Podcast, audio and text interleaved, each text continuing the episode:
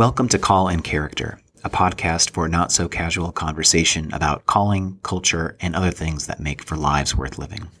My name is Davey Henreckson, and I teach at Valparaiso University and serve as director of the Institute for Leadership and Service, the sponsor of this podcast.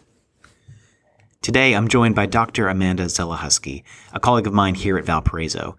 We'll be discussing her insights into mental health and trauma during the global pandemic and delving into the importance of personal growth and development in the world of higher education. Earlier this month, Amanda delivered a virtual lecture for Valparaiso on a similar topic learning through the pandemic, challenge, opportunity, and grace. We'll be posting the video recording on the Institute's Facebook page and Instagram and at our website, valpo.edu slash leadserve. And now to the conversation.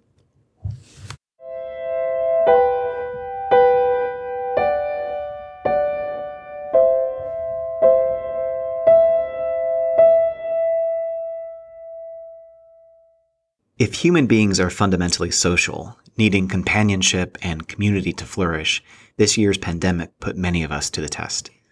Forced inside for months, separated from friends and family, becoming competent at virtual meetings and webinars, our new, normal, ordinary lives would have been unrecognizable to ourselves just months prior. And in the midst of all this uncertainty, questions about mental health and well-being rose to the surface – our guest today, Amanda Zelechoski, along with a friend and collaborator, began drawing on her research on trauma psychology to start conversations about the ways that this year has been odd, challenging, surreal, and in some very tragic cases, unhealthy or even lethal to vulnerable members of society. Dr. Zelechoski is a licensed clinical and forensic psychologist and attorney specializing in trauma she is board certified in clinical child and adolescent psychology and has worked clinically with adults, children, and families. As an associate professor of psychology at Valparaiso University, she directs the Psychology, Law, and Trauma Lab, where she conducts research on the impact of childhood trauma. In addition, Dr. Zelechoski provides training and consultation to numerous mental health, legal, educational, and child welfare agencies. She recently co founded Pandemic Parenting, a free web platform and webinar series as a way to give psychology away and support parents and those who work with children as we continue to navigate the COVID 19 pandemic. So, uh, Amanda, it's really great to have you on the podcast. Thanks so much for joining us. Thanks for having me. It's good to be here. So, let's rewind the tape uh, to February or maybe early March of 2020.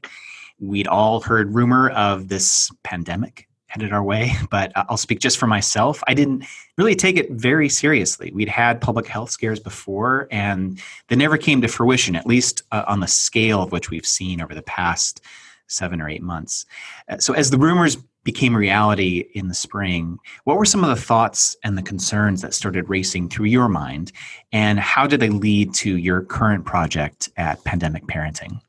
Yeah, so I I think I maybe was taking it a bit more seriously than others, just because you know, as you mentioned, my focus and uh, area is trauma, and just thinking about things like crises, and this was a crisis coming, a, a crisis coming our way, so I was thinking about, you know, just selfishly from a personal standpoint, you know, as a working mom of young kids, what's this going to mean? How am I going to do my work if my kids' school gets shut down and they're home 24 7 and I'm having to also be, you know, their new remote learning teacher while trying to get my work done? So I was really worried about that.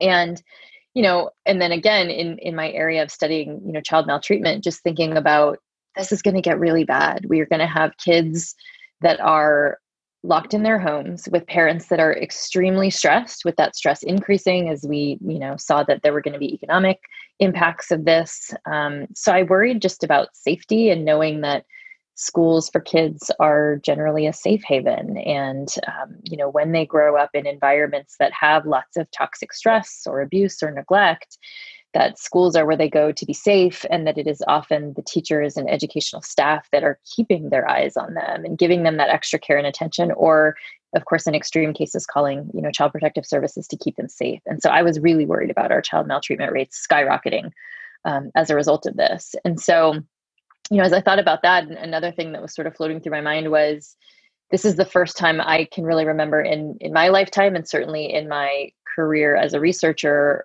that we knew a crisis was coming before it did. So, in many of these other instances where we studied, you know, the aftermath of things like 9 11, Hurricane Katrina, school shootings, you know, we, we really could only study what happened afterwards. But this was just a really unique situation where we know this is coming, we know it's probably going to get bad. And so, you know, as a researcher, I, I just sort of launched into trying to, to quickly study this. You know, let me collect some baseline data and see where parents and kids are now in terms of their well being and, you know, follow them over several months, which is what we did in my research lab. And so, yeah, so in terms of how that led to pandemic parenting, you know, we took the summer to start analyzing the data, looking at it, and knowing that in the scientific publication process, I mean, I'll be lucky if that study gets published within a year. That's just how the process tends to go.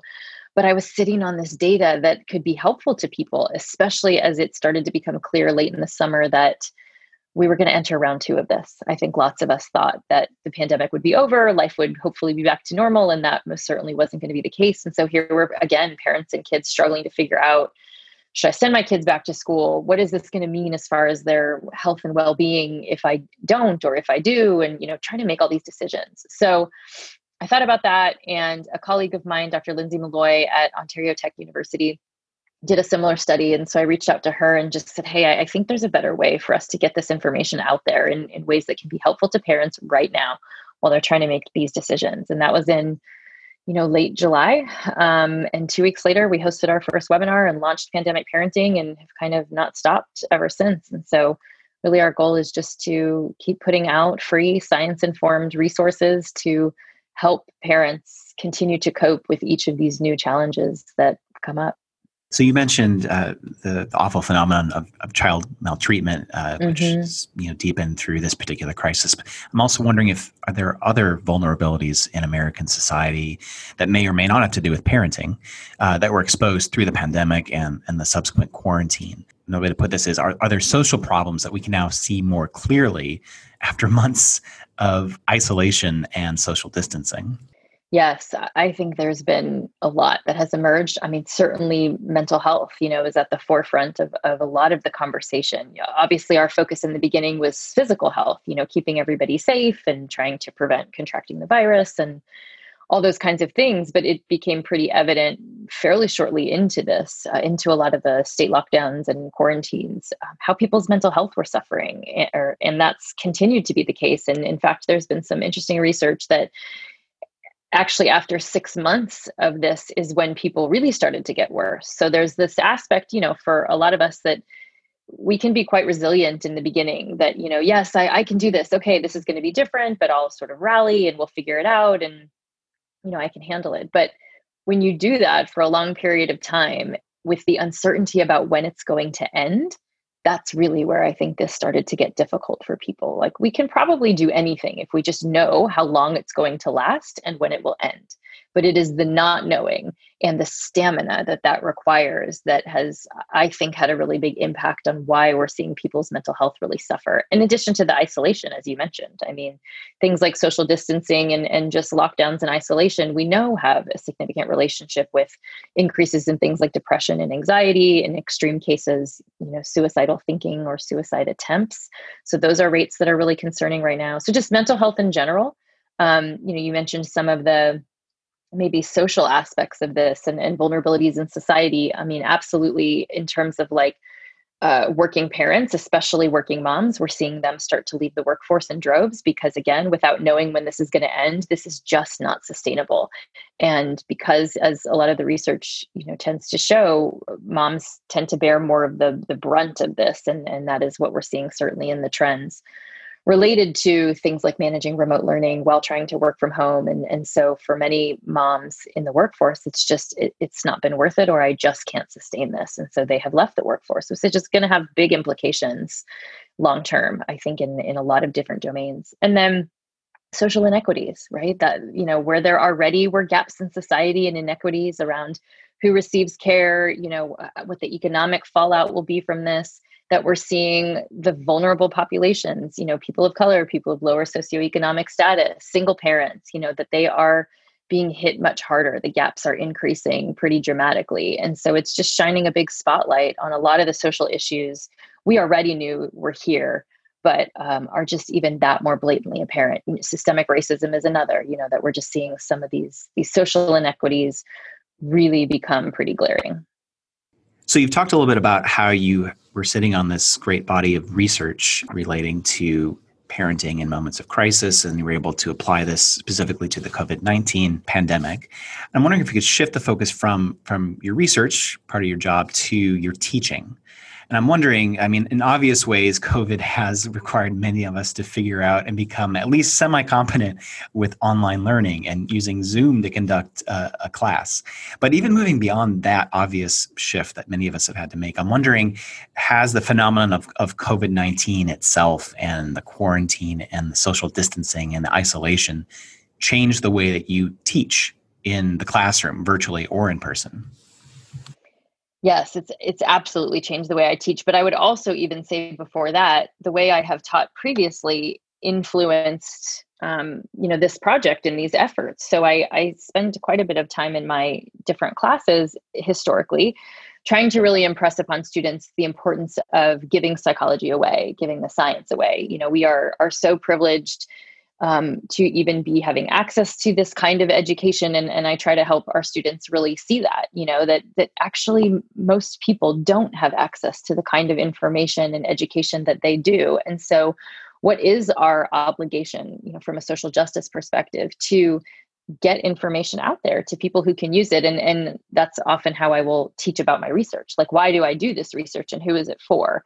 And so if it's not getting into the hands of people who need it then you know really what's the point. and so in a lot of my classes they do projects that are often about giving the information away finding a way to do community outreach or whatever that looks like. So because that has always influenced my teaching of course it then influenced you know and inspired i better practice what i'm preaching. And, and so that's kind of was the catalyst for a lot of this. But then you know the reverse. So how have aspects of covid-19 and, and this project changed the way i teach? I think it's just been all of my classes are online this semester um, which you know to be honest there, there, are pros and cons to that. I'm very thankful for the flexibility because i have young kids who have been cycling in and out quite regularly between you know being quarantined um, versus being able to be in person in school. And so i have appreciated the flexibility in getting to teach online being able to do that. But the flip side of that is I really miss my students. I really miss my colleagues. I miss seeing everybody across campus. Um, I tend to be more of an extroverted person. So to not have that in person connection has actually been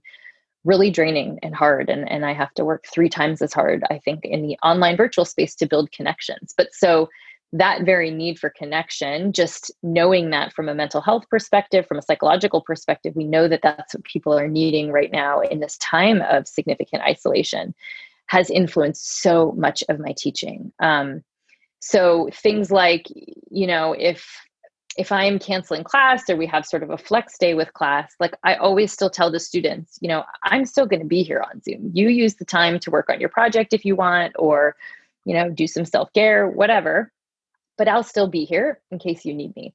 And every time I have done that in any class, there are students who show up, and that I guess shouldn't surprise me because it is people just want to connect and they don't even really have questions. They just want time to connect with somebody in a live, interactive way with somebody who, you know, is there to support them and, and help their journey. And so those have been some of the most rewarding conversations I've had uh, over this semester because it's just a reminder that we all need connection right now, but we have to get creative about how to do that. So so that's been a difference in in my teaching is being intentional about creating time and space to allow students to connect, even though we're behind these screens, but also just compassion. Like, I, I think I'm usually a pretty understanding instructor, but this semester, wow, that just, it feels like tenfold across the board. Um, my giving them grace and flexibility when they need it as they continue to be tested and sick and quarantined or dealing with family members or stressors. I mean, there's just so much weight they're carrying right now but the reverse that they have shown me lots of grace too because i've had to cancel things readjust i mean i can't i've never had as many revisions to our course schedule or syllabus as i have this semester because we just have to keep rolling with it. So so as much as i can model that grace and flexibility and compassion for them i receive it back tenfold i think from them. So a lot of those things have have been influencing my teaching The theme of, of mental health and well being is obviously a through line throughout all of this. And at the beginning of this semester, uh, I knew I was teaching a, a class of core students. And at the very beginning, I set aside the last week, which uh, is this week essentially, to give them readings on mental health and well-being and and wholeness. So I'm going to hat tip just a few authors because they've been really yeah. useful in class this week. Uh, the first one we read was from Chuck DeGroat, who's a pastoral theologian up at Western Theological Seminary. He uses Brene Brown and Augustine, pretty diverse mm. sources to talk about shame and anxiety. And then yeah. Tish Harrison Warren, uh, we read uh, about ordinary routines that can help to center and ground us. And then just today, we read Makoto Fujimura, who's this amazing award winning artist who also writes elegantly on the importance of cultivating beauty. He says, to feed our souls.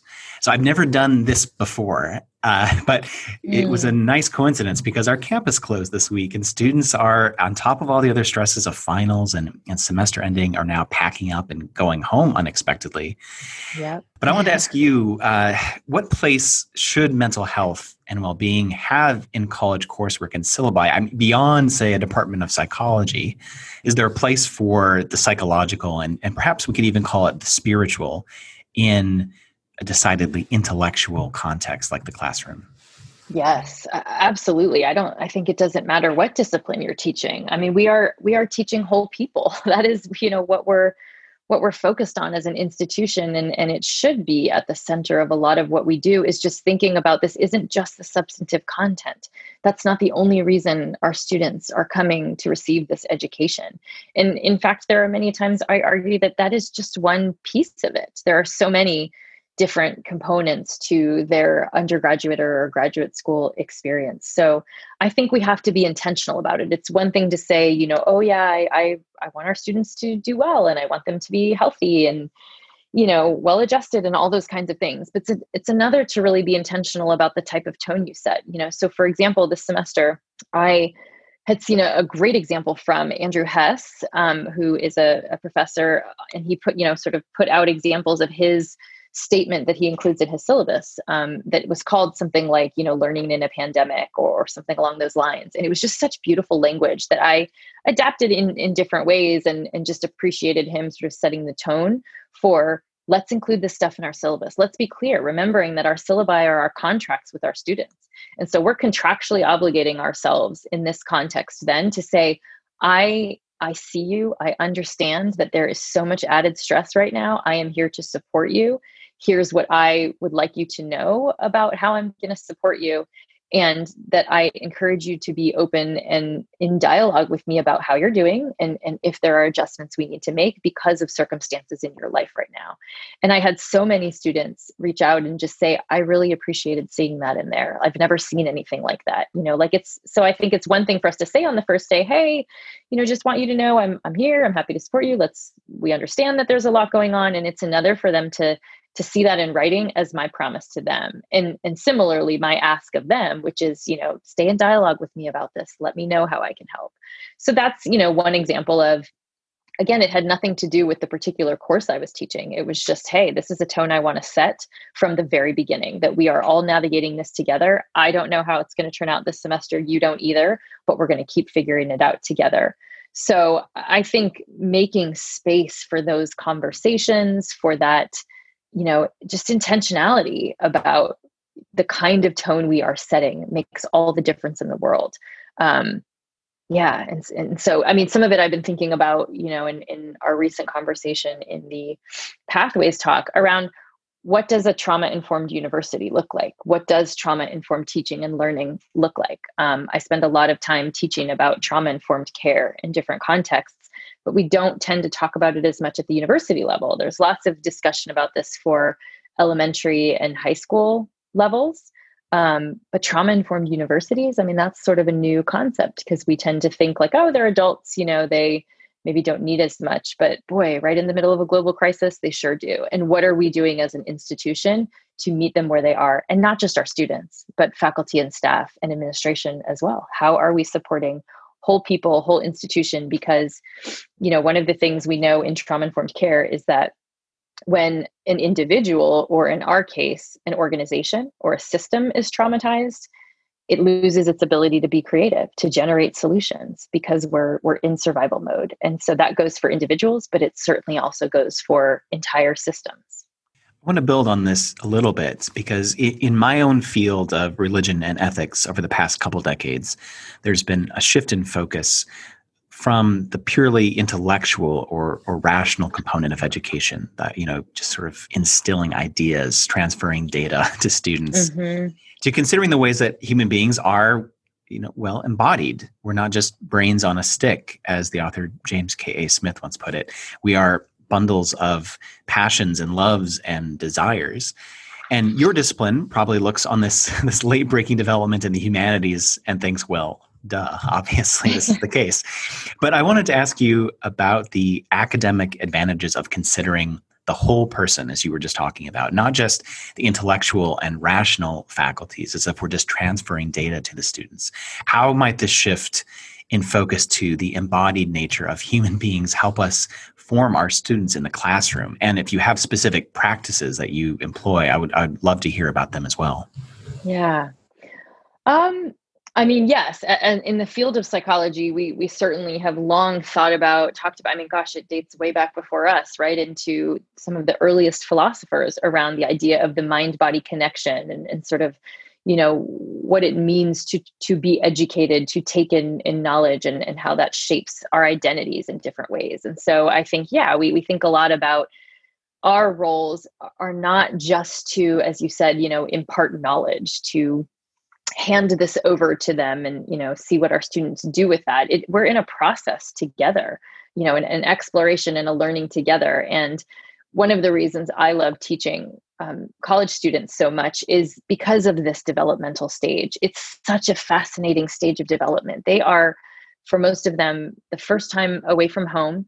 They're starting to separate their own identities from that of you know their parents or their families or their hometowns you know and, and figuring out what their own identities are. Who is it that i want to be? What do i believe about the world? Um, what do i want to do moving forward? What is going to be my mark that i make on this world you know all these kinds of things that are such important you know sort of big questions. And everything they're learning in the classroom of course you know feeds into that helps them figure out you know what are my interests what do i want maybe to be my profession or my vocation or my career. Um, but it's about who they're going to become. And we get to have a role in that. I mean what a privilege like that i get to walk with you for this really important part of your journey even in a small way that i might get to have a hand in you figuring out who it is you're going to be in the world um, so when i think about our our role and the whole person it isn't just about you know here is are these lecture notes here is this exam i want you to write this paper it's what is the role I play in their own development of the whole person? And vice versa. They're all a part of my journey in different ways as I keep evolving as a teacher, a scholar, um, a, a, clinician in my case, a parent, a friend, a colleague. You know, they help to shape and, and teach me so many things too. And so we get to have this part in each other's journey and so one of the things that i really love obviously in, in my discipline is the focus we have on the mind and but also its connection to physiology and and vice versa and so you know we carry so many of these stories of our experiences and and again in, in my area of specialty in our crises and in our trauma we carry those in in our dna in the fabrics of our being but but there is so much fascinating research about how things like inner you know trauma can be passed down through generations. Cultural values and systems and beliefs and practices get passed down, but there are physiological ways that happens. So one of my you know former mentors dr bessel van der kolk used to talk about and does talk about um, the whole idea that you know your body keeps the score and so I, I have just always loved that characterization of how our our bodies carry so much of our stories and and vice versa. And so at this time you know of course right now where we're in the middle of thinking about our physical safety in the middle of a pandemic, but also our mental health and well-being that those things feed into each other and interchange so much. And so our role as you know faculty and supporters of students right now is is around this isn't just about you passing the test. Like what else is happening for you and there are reasons you're not able to concentrate right now. Your your body is carrying so much stress and when we're in survival mode, you know, the executive functioning parts of our brain and our ability to concentrate starts to shut down and here's why that's happening. So no you're not a bad student. I know that a semester ago or a year ago this would have been no problem for you. So let's let's not focus on on you feeling like your identity is in question right now because for whatever reason you just can't hang like you used to be able to do. And so let's not beat ourselves up about that. Let's instead try to understand it. So I, I feel that that's been a lot of, of my role in helping them to think about their whole person not just these fragmented aspects of, of self. So let's move the discussion of survival modes from the personal up to the institutional now. Uh, we both work and teach at an institution that, like many in higher education is going through a, a, rather difficult season. We've seen some colleagues lose their jobs, departments have shuttered, and many educators across the country, really, not just here, were forced to reevaluate what is really central to our chosen vocation in the classroom. So I want to ask you a difficult question. Is college worth it? And can we still ask our students to spend four years of their life studying ultimate questions about the purpose of human life and activity when so many of us feel like we're living in what you describe as survival mode? Yeah, hmm. that is a difficult question. but I don't think my my answer has changed. And in some ways, I mean, so you started with, you know, is college worth it? Like that's a big question, and there's so many different ways to slice it. It depends you know from whose perspective uh, how we're defining worth you know what that means is it process versus outcome I'm a big uh, process person. And so it, it isn't always in my mind. In m- many cases, it's not about the bottom line or the specific outcome. I think that is what we so value in a college education is that it is so, just as much about the process as it is about the income. It's about the, or the outcome, excuse me. It's about the 14 weeks of journeying in a course to learn and wrestle with, you know, complicated content just as much as it, it is or might feel for that student about their final grade. And so, you know, when we think about, yes, we are in survival mode in many ways, a lot of our institutions are struggling, a lot of our students are struggling. But many of the students uh, I've talked with over the last eight months, especially, you know, their ability to remain in college and remain a part of this community in whatever form that looks like is their lifeline you know is what's helping them survive. It is that community. It is feeling like i'm working towards something. I have a purpose.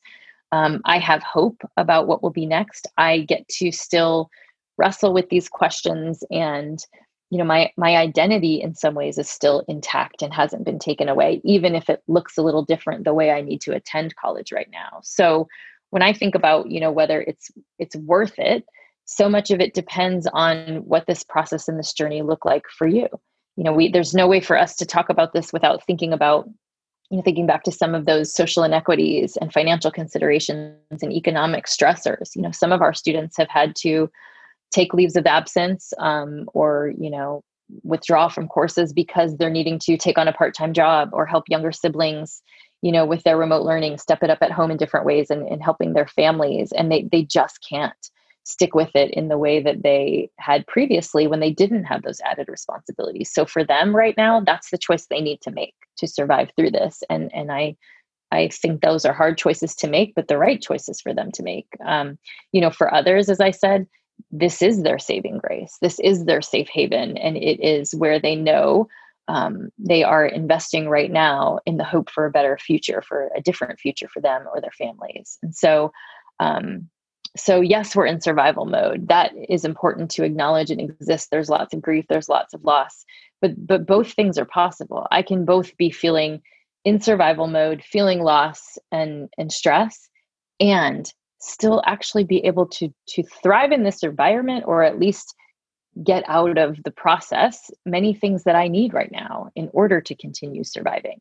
Um, but it's such an individual question i think for for each person and it's something i know a lot of us as as faculty um, have had to be walking with our students as they've had to make very difficult decisions. And so have we and our colleagues in different ways too about what is priority what fires need to be put out right now what is a nice to have versus a must have as far as our work and you know just kind of keep doing the next right thing so we've been talking about some other difficult questions, and I, I wanted to end, as I usually do, with uh, one that's hopefully a little more hopeful or, or uplifting. So I, I, wanted to ask mm-hmm. you, Amanda, are there two or three people and uh, who are alive now, kind of generally in your area? This is a pretty broad question that you think are worthy of honor. They're worthy of uh, attention, or their their their work or their lives are somehow exemplary, and you, you want to lift them up as examples of the sorts of people who are living lives worth living. They're doing something meaningful with themselves. Who would they yeah. be? Okay. So this was this is a really hard question. There are uh, so many people I'd like to say, and in some ways, it's also right. You know, like the the pressure to identify my my top ones. Um, because I've had so many exemplars in many different aspects of my life. But when I think about, you know, yes, who do I look up to and sometimes model aspects of my life or professional work after. Um, one that comes to mind immediately is Dr. Bruce Perry, who is a you know world-renowned child psychiatrist and trauma expert, and he embodies for me um, you know doing the work being willing to get in and do the messy work of working with in, in his case you know some of the most traumatized children and, and stories you'll you'll ever hear but he and his team and the work that they have done now for decades of really trying to to understand and, and as i said get in and do the hard work and the heavy lifting but to also write about it and talk about it in a way that makes it accessible to all of us. So he wrote a book called The Boy Who Was Raised as a Dog,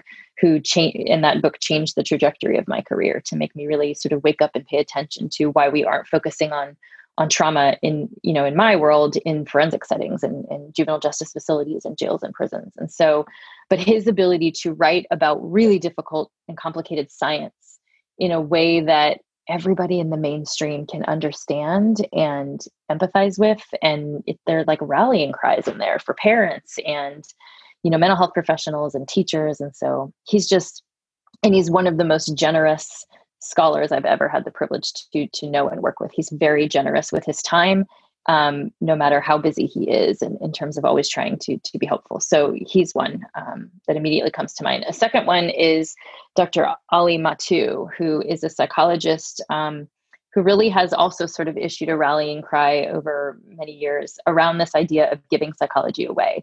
And he's, you know, got a wonderful YouTube show called The Psych Show, and he he is a clinical psychologist himself. And I think just does a really incredible job of, of showing what he means and of teaching other psychologists how to do that. That, that you know, he ta- often talks about um, psychology is really hard to access, and that's bad for everyone.